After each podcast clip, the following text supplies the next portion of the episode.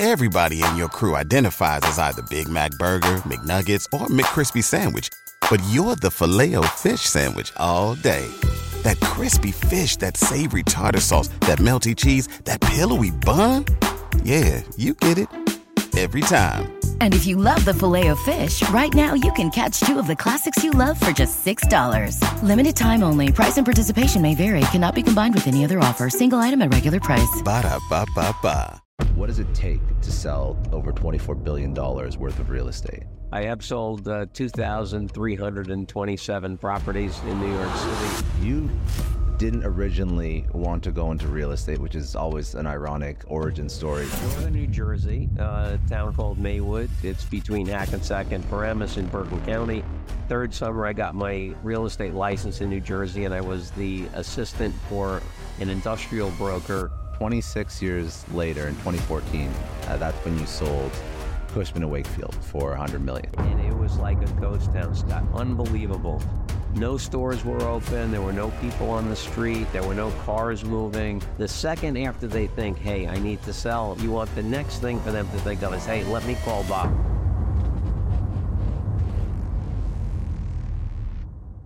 Welcome to Success Story. I'm your host, Scott Clary. The Success Story podcast is part of the HubSpot Podcast Network. They supported the show for over two years now, and I've used HubSpot for the majority of my professional career. One of the most useful tools that is included in the HubSpot suite of products is Sales Hub. Sales Hub is an all in one platform built with the tools and insights that you need to communicate on a personal level with every lead every prospect, every customer. It doesn't matter what kind of business you're building, Sales Hub makes it easier to close more deals and drive more revenue. If you're looking for a better way to acquire customers, and we all are because that is the lifeblood of our business, if you're looking to make smart, data driven decisions, increase visibility, productivity, predictability of your revenue, you got to look at Sales Hub. It can organize and sort deals in your pipeline. It creates reminder tasks for your most important deadlines. It manages leads. It automates outreach. It tracks and closes deals all in one place. And on top of that, it's free to get started and it grows with your business as it scales. There's 1300 integrations and a ton of valuable add-ons. Customize it exactly to your needs. With Sales Hub, closing deals is no longer a big deal. Go to HubSpot.com slash sales and try it for free.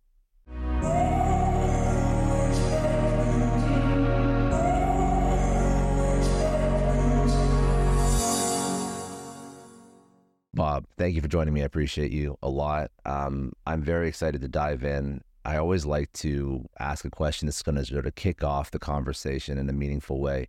And the one that I thought of for you was what does it take to sell over $24 billion worth of real estate?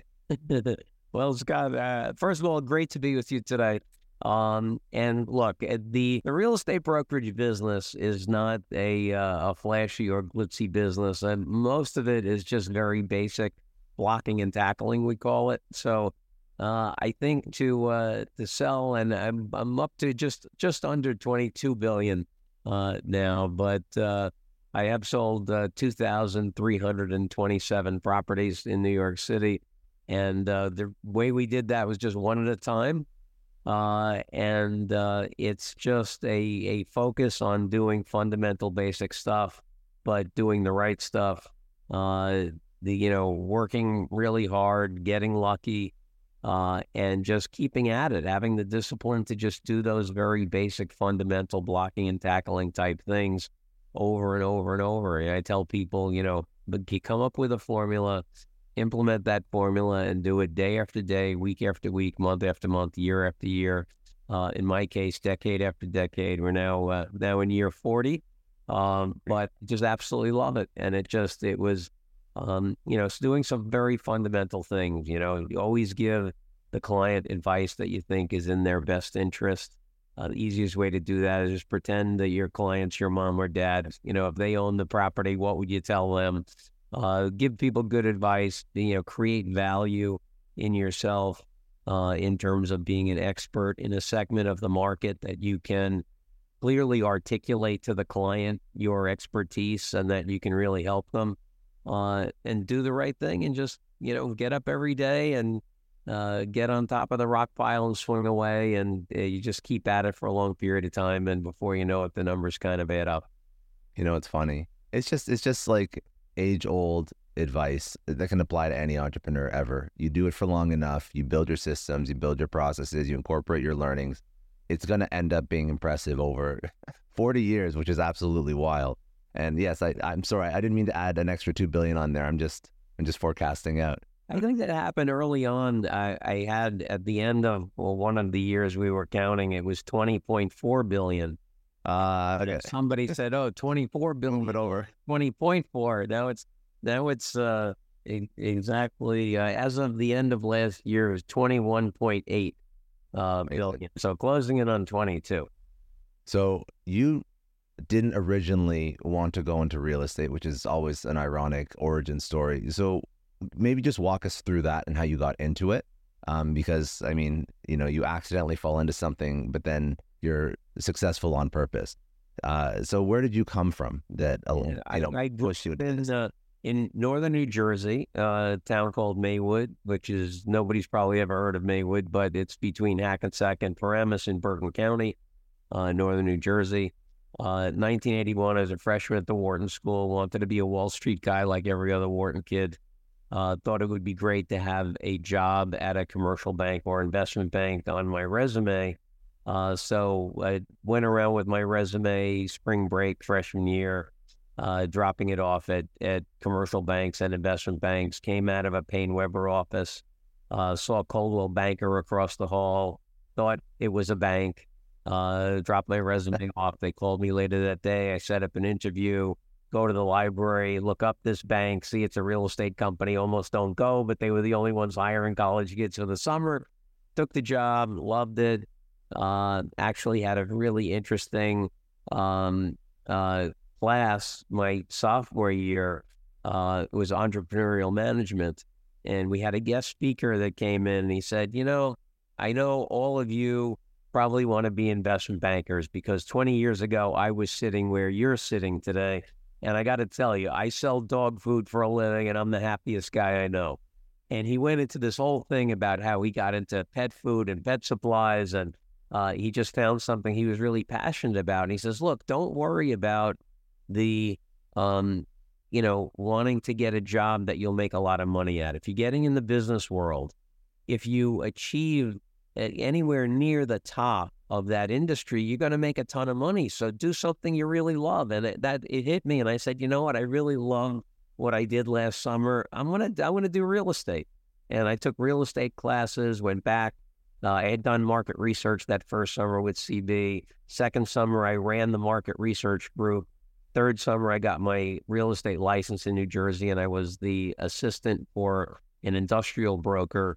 Uh, and I was driving around Morris County showing industrial space to tenants and buyers. And uh, it was just a, a great, great job. And then um, that third summer, um, the the guys in Hackensack said, "Hey, we'd love for you to come work full time here after you get out of school." And uh, I said, "Well, thanks. You know, I, I appreciate that, but you know, can you set up an interview for me with the guys in New York? I think I might want to go talk to them." And uh, went to talk to the guys in New York, and they offered me a position also. And I thought, you know, like the the song says, if you make could make it there, you could make it anywhere. So um, I wanted to go to the Big Apple and and try my hand at it, and that was 40 years ago. So just uh, amazing run. How you know how different was real estate in New York 40 years ago compared to the environment that we have right now? Oh my gosh! Well, in environment, the the environment in terms of deal making was um, was a lot better in 1984 and five than it is today. But the world has changed so much, Scott. It's just unbelievable. Um, when I was sitting at my desk in 1984, I had no computer on my desk, no laptop, no fax machine, no cell phone. Uh, we used to carry rolls of, of quarters around in our pocket so that we could stop at phone booths out on the street and call people if they didn't show up for meetings. Uh, it was uh, it was a very very different time, and interestingly, you know, I think that even um, with the way the world has changed over the past 40 years, I think the extent to which uh, the brokerage world is going to change over the next five years is going to blow away the change that we've seen over the last 40 based on AI and new technologies that are being developed. It, it's really mind boggling what's going on today. And the rate of change is going to be much faster than it's, it's occurred previously. And, and I'm also curious about because when I look at uh, the real estate market now, it seems it seems like there's a, a lot of, of realtors out there that are just getting started. Was it as competitive back then in the 80s as it is now? Has it always been that competitive? Just to understand what the dynamics were for like you getting that job and, and you making your mark and, and how successful you were. Yeah, well, I, I think the, the world has changed uh, pretty dramatically. If I take you back to the 80s, um, you know, commercial real estate wasn't really a mainstream uh, job category. Um, a lot of the folks who were active in commercial real estate back then, uh, it was a second, third, fourth career for them. They had done other things, got into real estate somehow. Um, today, a lot of colleges, um, you know, have real estate majors. Uh, kids are getting interested in real estate at a lot younger age. Uh, real estate has become a much more mainstream asset class in terms of institutional investment. Um, so I think it's changed very dramatically. And, you know, interestingly, um, folks have said to me, well, gee, now with, with all the new technology you have, the deal process is so much quicker. There must be so much more business going on today than occurred back in the 80s and 90s. And the interesting thing in, in New York is that each successive decade, there have actually been fewer properties sold. Uh, and but what technology has done, it has allowed an individual to do significantly more than they could have done in the past. There are years in which I've sold over 100 buildings. There's no way I could possibly do that in the 80s or 90s with the, the technology the way it was then. So I think what's happened is it actually has allowed fewer people to do more business uh, because you have more horsepower with the the um, the the strength that technology gives you.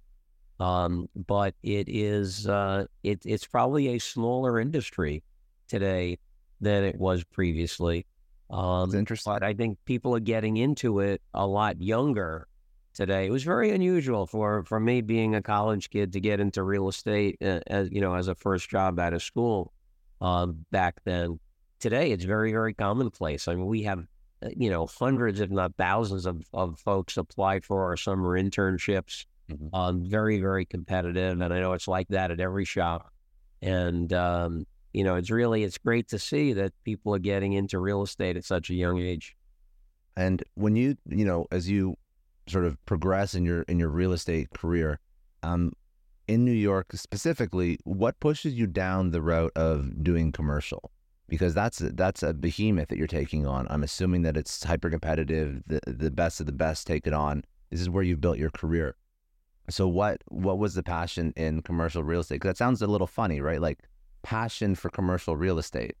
It's something that passion for making money, passion for solving a certain problem. How do you get a passion for commercial real estate? Yeah, it just it was always fun to you know that first summer driving around looking at the buildings.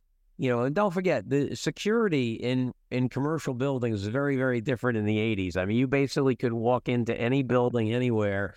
Uh, you know, the way leasing brokers used to canvass big office towers, you just got in, took the elevator to the top floor, got out and and walked into every office and said, "Hey, let me talk to the guy who makes real estate decisions here."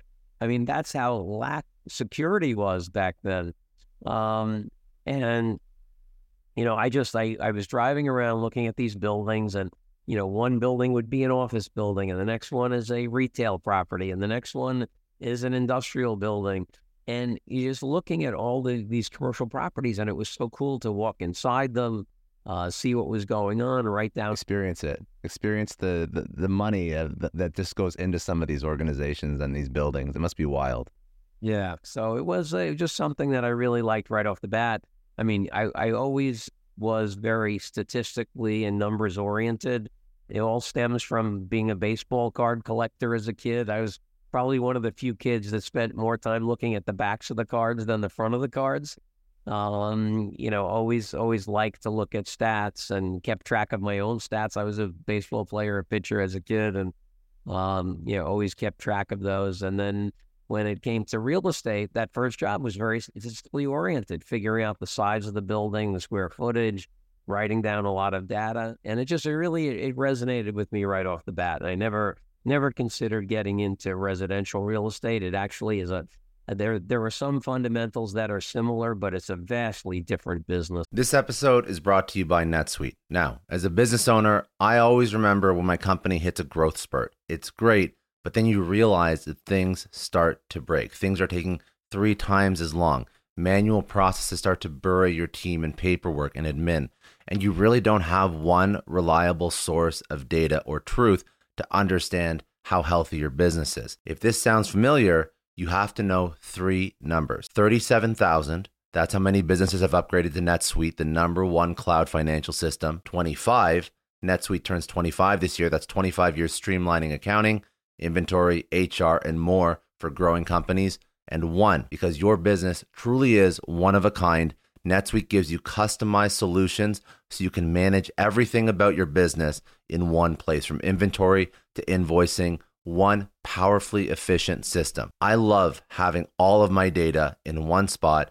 NetSuite allows me to do that. It gives me the big picture so I can make smarter decisions. And they turn complex financials into understandable, actionable insights. Right now, you can get NetSuite's popular KPI checklist for free to help improve your business. It's designed to help you boost performance across key areas of your business Go to netsuite.com slash Scott Clary to download the checklist and see how one complete system can transform your growth. That's netsuite.com slash Scott Clary. Get more control in your business with NetSuite. I want to thank Belay for sponsoring today's episode. They provide solutions that all of us need. They help us get back more of our time because time is the most precious resource. A lot of you listening are business leaders, entrepreneurs. You know that if you spend your time incorrectly, it can make or break your business, your personal, professional relationships. It can completely sidetrack you and stop you from reaching your goals. So I'm going to ask you are you protecting your time? How much of your day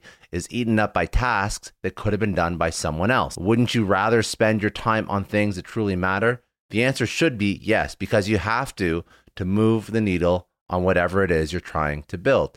That's where Belay comes in. They are the nation's largest pool of exceptional US based talent. Belay offers flexible staffing solutions to free you up. Need a virtual assistant to conquer those pesky administrative tasks, or maybe an accounting professional to really keep your finances in order? Belay can help with all that and way more. Their personalized matching process saves you the headache of hiring by finding the perfect match for your needs in as little as a week. Focus on what matters the most with the help from Belay. Text success that's S U C C E S S to 55123 to learn more and get started. I don't know about you, but the idea of being harassed, scammed, or even worse, all because somebody found my personal information online, that's terrifying. Our political opinions, our addresses, even stuff about our families, it's out there for anyone to grab. And did you know that data brokers are allowed to sell information on over 98% of Americans? It's scary stuff. That's why I've partnered with Delete Me. I personally use Delete Me. They're a big friend of the podcast because I put myself out there online. So safety is a huge concern. It's really scary how easy it is to find someone's details and information, but Delete Me creates a layer of protection that we all need. You tell Delete Me what you want gone, and they make it disappear from those sketchy data broker sites. And Delete Me doesn't stop. They constantly monitor the web to keep your information off those lists. It's like having a privacy watchdog that never sleeps. You need to take control of your data and keep your private life private by signing up for Delete Me. They're giving a special discount for all Success Story podcast listeners. Get 20% off your Delete Me plan when you go to joindeleteme.com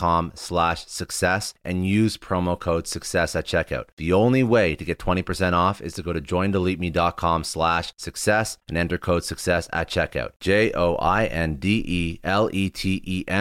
dot com slash success. Uh, in residential than in, in commercial. Um, I, I am I, I, I am very curious about sort of your entrepreneurial um, route that you took and you built your own brokerage and then obviously you sold it. So like very very entrepreneurial mindset. I, I want to go down that road and sort of unpack some of the learnings that you that you obviously figured out as you were building. But um, i would love to understand just what for people that are listening that are not in real estate or not in commercial real estate what does a commercial real estate transaction look like?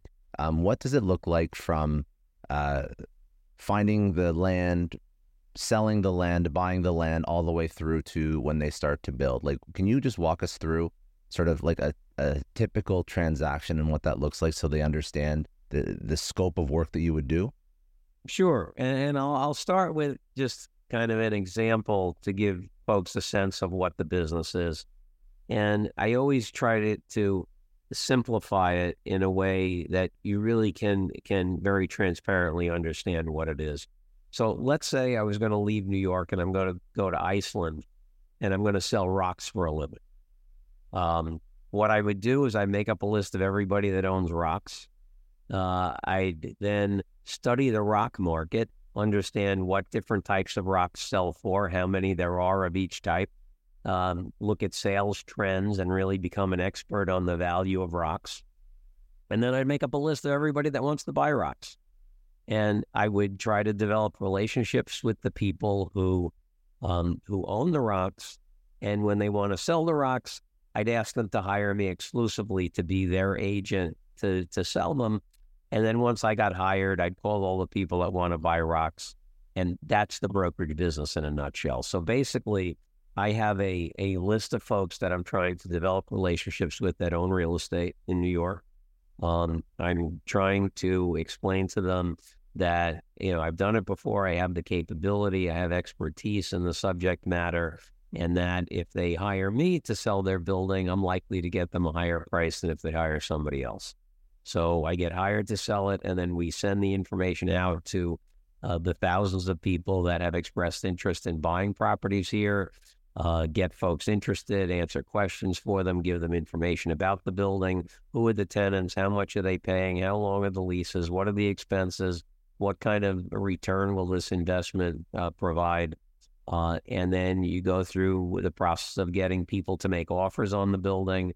Um, and then you, you deal with the top two, three, four people at the top of the pack and ultimately, um, you know, sell to the one that's willing to pay the highest price. So it's a fairly simple business. It's just really hard because it takes a lot of, uh, of discipline and doing a lot of very basic fundamental blocking and tackling mm. uh, every day.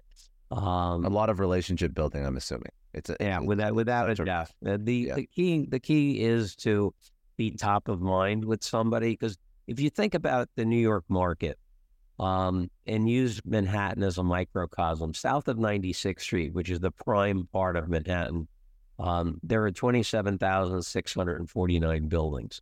The average turnover of that stock of buildings has been about 2.6 percent of the total stock in any one year. Um, so uh, buildings sell only once every 40 years on average. Mm-hmm. So the idea is to be there when that owner decides, hey, I need to sell. Whatever the reason might be death, divorce, taxes, partnership disputes. Uh, there may be a compelling strategic reason why somebody wants to sell. But you want them the, the the second after they think, hey, I need to sell, you want the next thing for them to think of is, hey, let me call Bob. And the way you do that is by constantly develop, developing and nurturing a relationship with that owner, sending them market information, calling them, speaking to them all the time, uh, answering questions that they have, always staying in front of them so that you you remain on top of mind for them when they decide they need to transact. So, I mean, there's a long tail to building a successful brokerage. Like you said, it's a lot of blocking and tackling, but there's a lot of there's a lot of relationship work that goes into it up front and has to be maintained. Um, I'm just curious because you you work with a whole bunch of young people and, and young realtors and people that come into the intern program. You, do you find that even the the personality of the individual is a little bit different than when you started, and the need for immediate gratification is hurting people's real estate careers? Do you see that? Um, not so much. I, I think okay. that may be uh, part of um, the way folks are built today because everything happens so quickly. You know, you get your deliveries same day. You I know you need information. You just you go Google up, uh, Google a topic, and within seconds you have the information. Everything happens much quicker today. But I think, you know, we always tell folks in real estate it's a marathon, not a sprint. Uh, you have to build those relationships. You have to take the time to to do things properly and not take shortcuts. Um, and I think the folks who do well uh, in our business, the three three main things that really stand out and and lead to a high probability of success. One is being a true market expert in one niche of the market. Uh, the markets are generally so big, so many buildings, so many possible transactions, so many buyers, sellers, tenants, um, that you want to pick one niche that's a manageable size that you really can become uh, a true expert in and develop that expertise. Uh, second, you have to have passion for it. You have to love it because no matter how good you are, um, the market is always cyclical. There are going to be ups and downs. And invariably, somebody is going to run into tough times. And if you have passion for it, it's going to give you that intestinal fortitude to fight through the tough times and stick around uh, and be there for the good times. Uh, and then the third part is discipline, the discipline to uh, to do these things. You know, I love quoting Abraham Lincoln, uh, who said that discipline is choosing between what you want now and what you want most. Mm-hmm. if you keep your eye on the prize, understand what you want most, where you want to get to, what your macro objectives are, um, and you're not dissuaded from from maintaining focus on those things, you know, you're able to do the the the nuts and bolts things that you have to do day in and day out to make sure that you achieve that long term objective. I just want to take a second and thank the sponsor of today's episode, HubSpot. Now, the Success Story podcast is part of the HubSpot podcast network. So if you like this show, you'll love some of the other shows in their network. One of my personal favorites is the Hustle Daily Show. It brings you a healthy dose of irreverent, offbeat, and informative takes on business and tech news, and you guessed it, every single day. Some of their recent episodes that were my personal favorites how AI is making fake IDs, how to meet your favorite CEO for a few thousand dollars, and also how TikTok is turning into an online mall and starting to replace QVC. If you love business, if you want to get it daily, listen to the Hustle Daily Show wherever you get your podcast. Very, very smart. Um, what prompted you to start to build your own brokerage? And that's that. That was an, a very successful exit. You sold that. Uh, you sold the uh, the the uh, Massey Knakal Realty Services uh, for over a hundred million. So wildly successful by any uh, you know, business standards, entrepreneurial standards. Um, so where did that come from? Where did you start that? How did you grow it? How did you differentiate from all the other brokerages to to get to that level? Yeah, well, at CB back in the '80s, we were we were trying to implement a territory system, uh, and a couple of years in, uh, one of the senior guys who had been there for a while uh, came up with a transaction in uh, Paul Massey in my territory and went to the boss and said, Hey, I'm not going to bring these kids in on this deal. I, you know, I've known this guy for a long time. I'm not going to do it. And the boss said, Okay. And we're like, Hey, that's not fair. We were supposed to be operating on a set of guidelines and principles. So we're like, Hey, man, we're out of here. Um, and so we went down to Chemical Bank at the time and saw our banker and said, "Hey, we need five hundred grand as a business loan. We're going to start a business. Where do we sign?"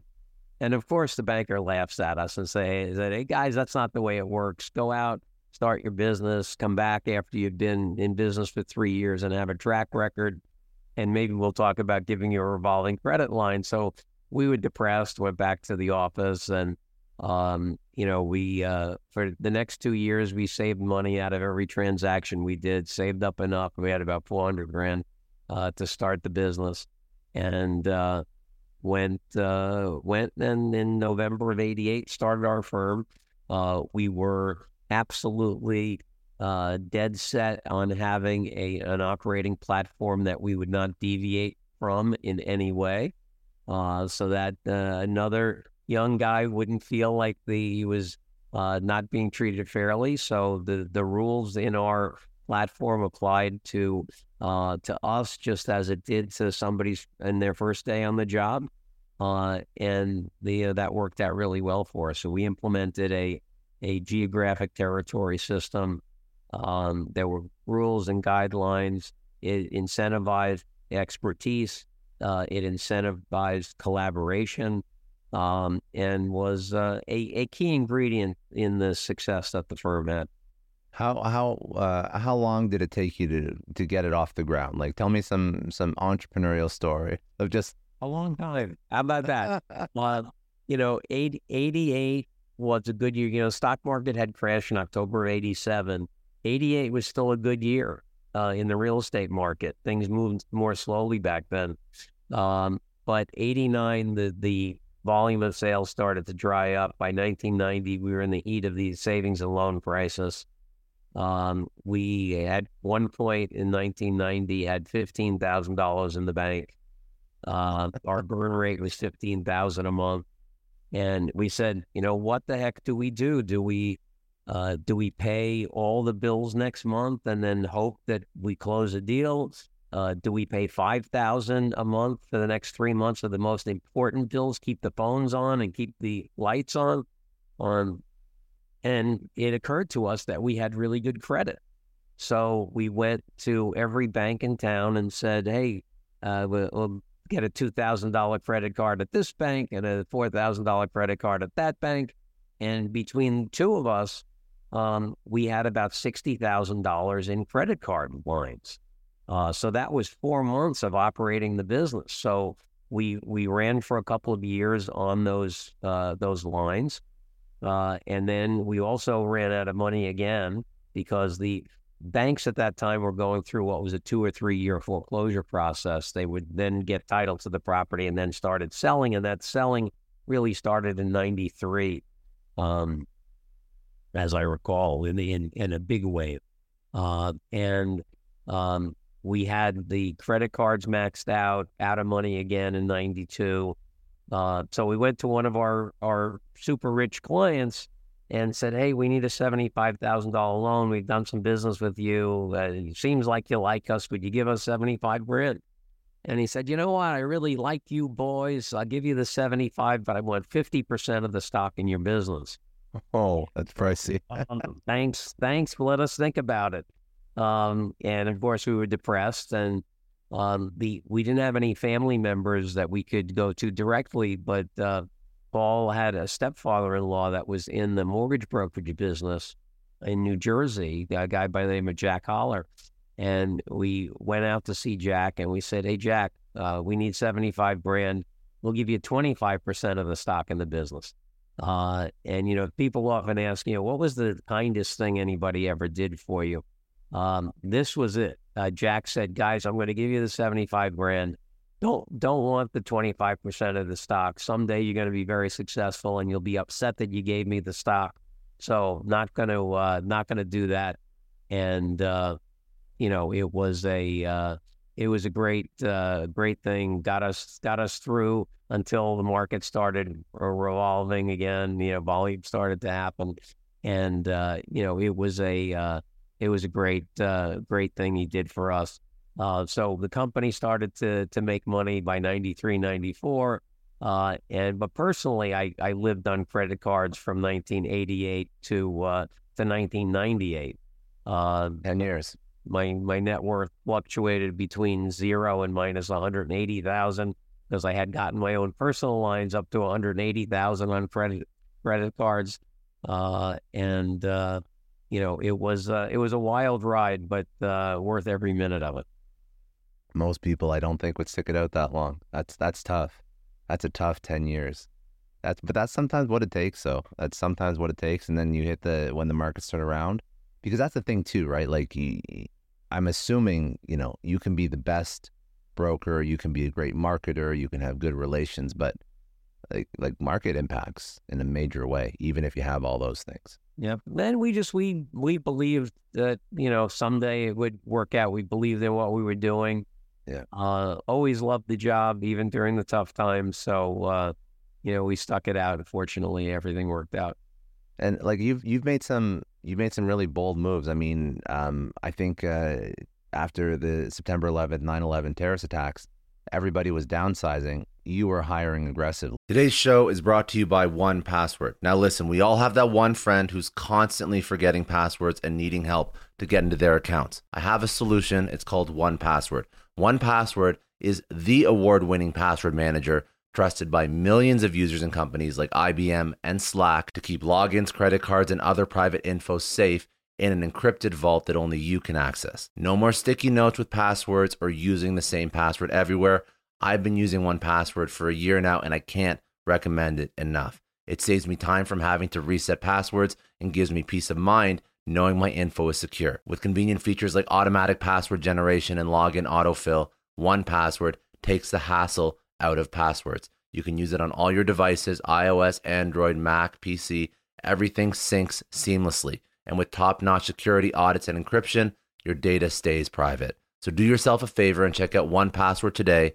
Go to onepassword.com slash Clary and get a two week free trial. Let 1Password remember all of your logins for you so you can remember what really matters. That's onepassword.com slash Clary for two weeks free. I want to take a second and thank Indeed. They're a huge sponsor of the Success Story podcast. And as business leaders, we're all driven by the search for better. But when it comes to hiring, the best way to search for a candidate isn't to search at all, it's to match with Indeed. Now, if you need to hire, you need Indeed. Indeed is your matching and hiring platform with over 350 million global monthly visitors, according to Indeed data, and a matching engine that helps you find quality candidates fast. And Indeed doesn't just help you hire faster, 93% of employers agree Indeed delivers the highest quality matches compared to other job sites, according to a recent Indeed survey. You need to ditch the busy work. You need to use Indeed for scheduling, screening, and messaging so you can connect with candidates faster all the tools you need are in one spot. Join more than 3.5 million businesses worldwide that use Indeed to hire great talent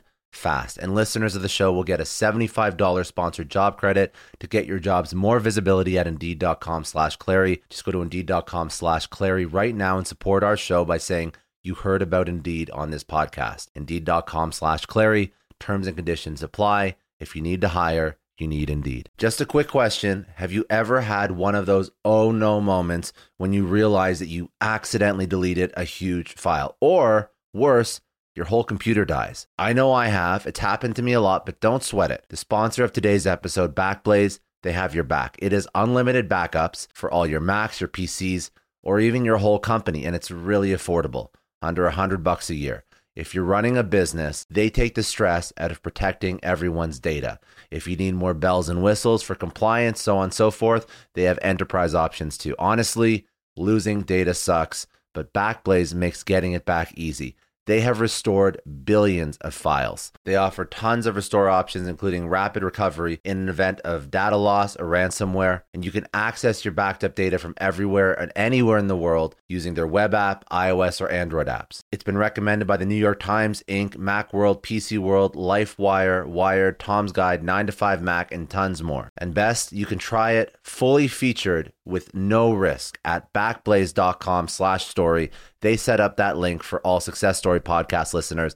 That is a no risk free trial at backblaze.com slash story. Seriously, back up your stuff.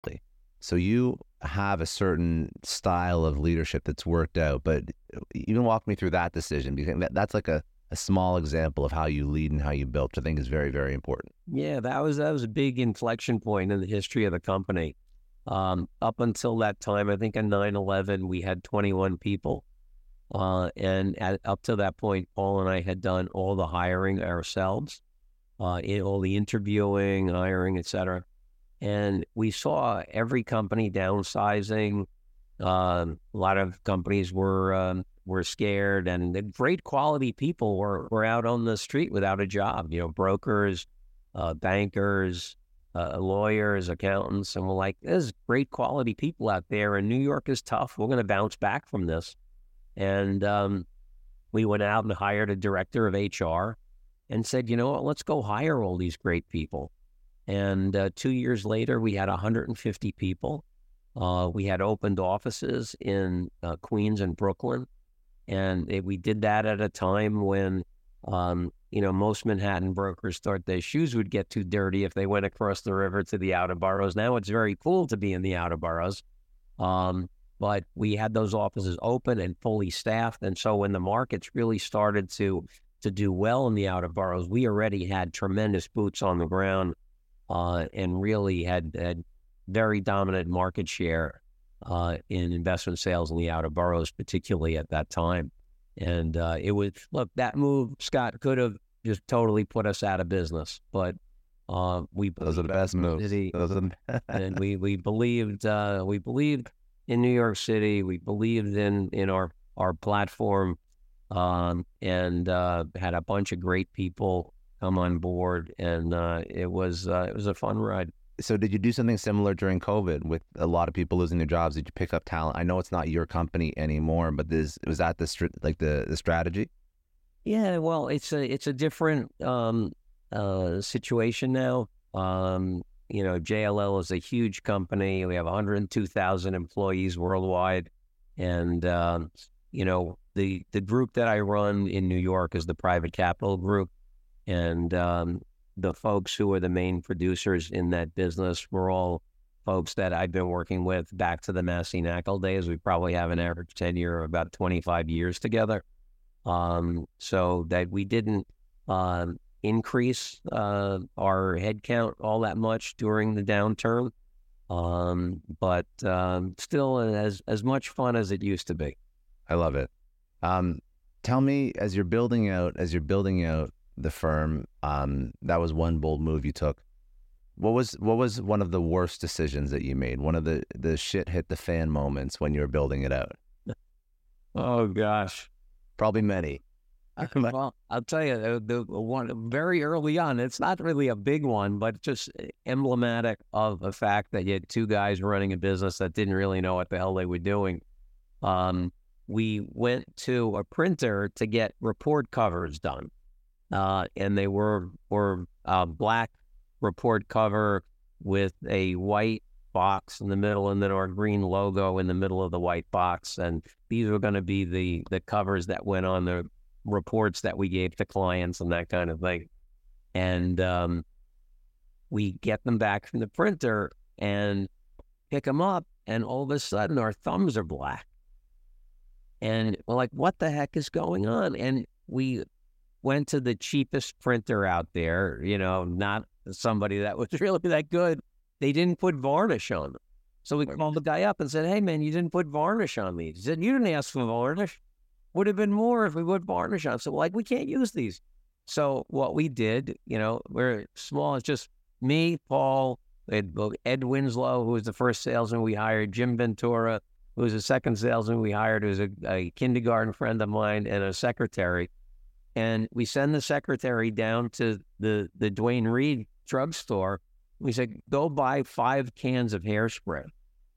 So we take a newspaper, spread it out on the floor of the office, put these report covers down, and we're spraying them with hairspray so that when it dried, you could touch it and not get black ink all over your fingers. So, you know, that was uh, that was one of the things. Another thing we we said uh, to our our secretary, "Hey, we want you to keep the books."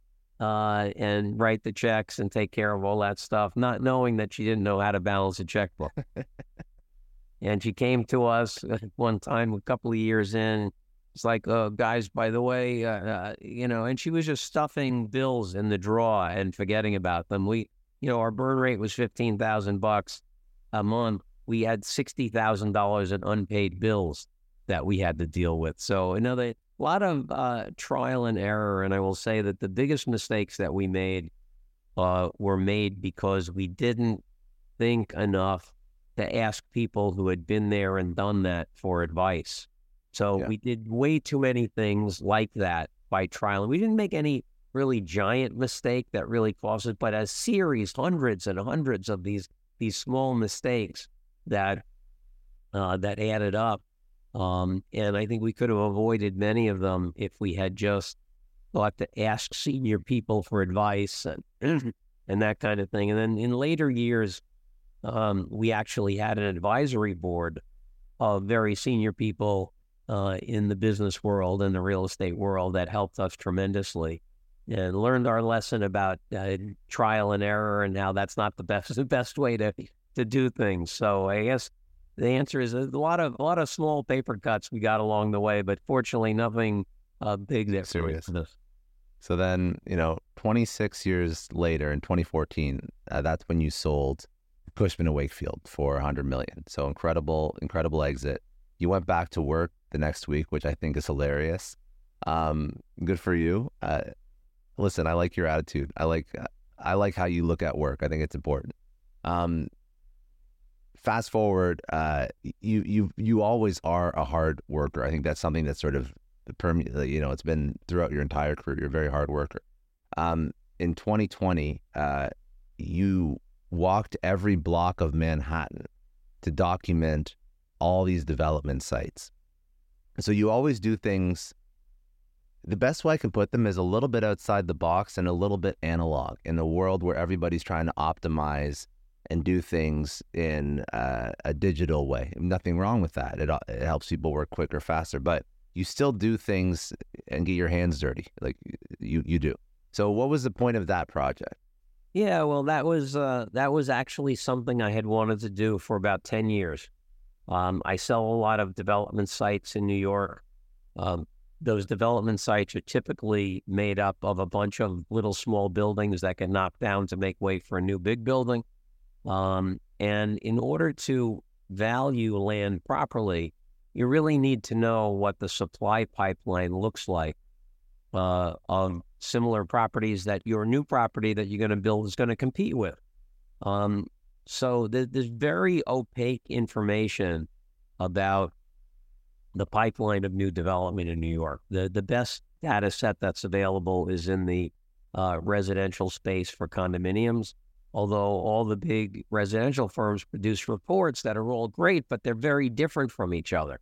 Some count things that others don't, and and it's really hard to get a sense of what's really out there. So for years, I wanted to go out and actually count the the buildings that are under construction. You're standing in front of a, a site, you know whether there's a building under construction or not. You can see whether whether it's there or not. Um, and you know, doing it on Google Earth or something like that, you know, that that may be six months old or nine months old, uh, not uh, not uh, up to date with regard to to, to today. Um, so I, I, wanted to get out and actually do it. And during the pandemic, uh, I had gotten out of town. There were some rumors that they were going to quarantine the entire city and shut all the bridges and tunnels. Um, so I, I, took my wife and my daughter up to our country house in Connecticut. We left kind of in a hurry when we heard that rumor. We didn't want to be stuck in the city. Um, and uh, uh, a couple of, you know, we were told go home, go home for two weeks, then come back. Everything will be fine. And uh, so it was very clear two weeks later that we weren't going to come back and everything wasn't going to be normal. So um, we left in such a haste that I had to go back into the city to get some stuff. And I'm driving down the FDR Drive and get into Manhattan, and it was like a ghost town, Scott. Unbelievable. No stores were open. There were no people on the street. There were no cars moving. And I'm driving to my apartment, and it occurred to me, you know what? If I'm ever going to walk around the city, this is the perfect time to do it. So I called up uh, the folks I work with. I said, hey, let's make copies of that Sanborn tax lot map. I'm going to go out into the field. Uh, I brought one of them with me each time. Uh, we drive a car to point A, get out, walk around for a half hour, drive to point B, get out, walk around for a half hour.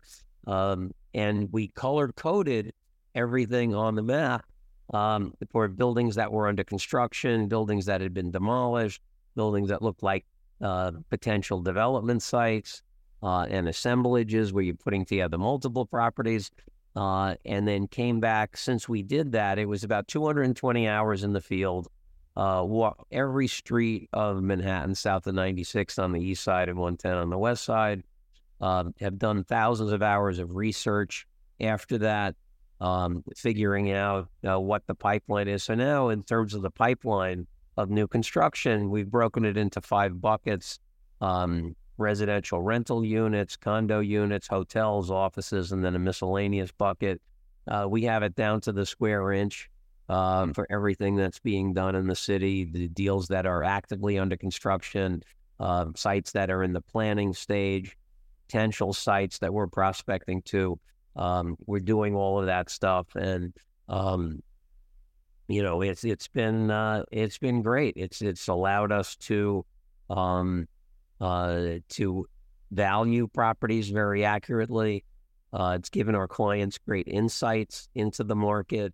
Uh, since we did the field work, we've been tracking every demolition permit, uh, foundation permit, and building permit that uh, uh, that has been filed. So it's completely up to date. When I have clients come in, uh, we're constantly modifying the map with the inside information that they're giving us about deals they're working on, and it's just it's been a great thing it's interesting. Like, I mean, you just gotta, you gotta be, like you said, you gotta niche down. You gotta be an expert in your field. You gotta do the hard work. Like these are, these are just good tenets of of of building a strong business. Now you have the map room, um, huge competitive advantage because you walk the streets, you've done the work, you've done the research. It's actually funny that even in 2024, the, the the the map room you built by walking the streets is still the competitive advantage and it's not sitting on the internet somewhere. It's very interesting right? You know, people have said hey bob I, I do digital stuff. I can digitize it for you. Yeah. I don't want it digitized because looking at it on a computer screen is very different. And i mean you see behind me you have yeah. sections of the map on the wall. I show you this this table has the big big map oh yeah. but yeah yeah they're individual and, and it's nothing new i'm going to show you a picture from, uh, I'm not sure exactly what year, but this is the early 90s. And that's me sitting at my desk with maps on the wall. So, as much as works, much as the world has changed, the world has stayed the same. Amen. All right. Um, to finish this off, uh, I want to just I want to get uh, like a website, social. Where do you want to send people if they want to connect with you? Sort of learn what you're working on, um, what's the best place to go? Sure. Well, you could always email me at bob.knakal at jll.com or I'm on all the social media platforms, very active on LinkedIn and Twitter. Um, happy to have you DM me or, or email me. And, uh, you know, be happy. Anybody has any real estate questions, uh, happy to answer them. Amazing. All right, last two questions, rapid fire. Um, First one, if you could look back and tell your 20 year old self one thing, what would it be? Uh, don't do things by trial and error. And ask ask older people who have the experience and have been there and done that for their advice, and you'll save a lot of time and effort. Good. And then if you you know you look forward now, um, what does success mean for you in the future? Yeah, well, I think success uh, really has to do with the um, the sense of peace that you you ultimately get to in your life. Um, and I think that's something we're all striving for.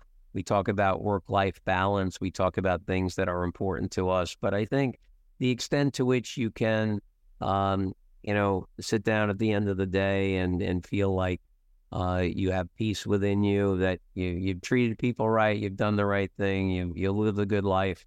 Uh, I think that that to me is success.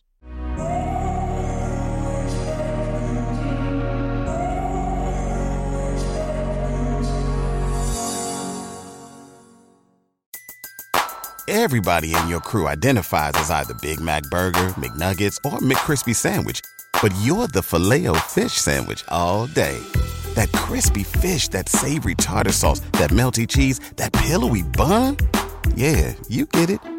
Every time. And if you love the Filet-O-Fish, right now you can catch two of the classics you love for just $6. Limited time only. Price and participation may vary. Cannot be combined with any other offer. Single item at regular price. Ba da ba ba ba. When everyone is on the same page, getting things done is easy. Make a bigger impact at work with Grammarly. Grammarly is your secure AI writing partner that enables your team to make their point and move faster. You can even save time by going from spending hours editing drafts to just seconds. Join the 96% of Grammarly users that say it helps them craft more impactful writing. Sign up and download Grammarly for free at grammarly.com slash podcast. That's grammarly.com slash podcast. Easier said, done.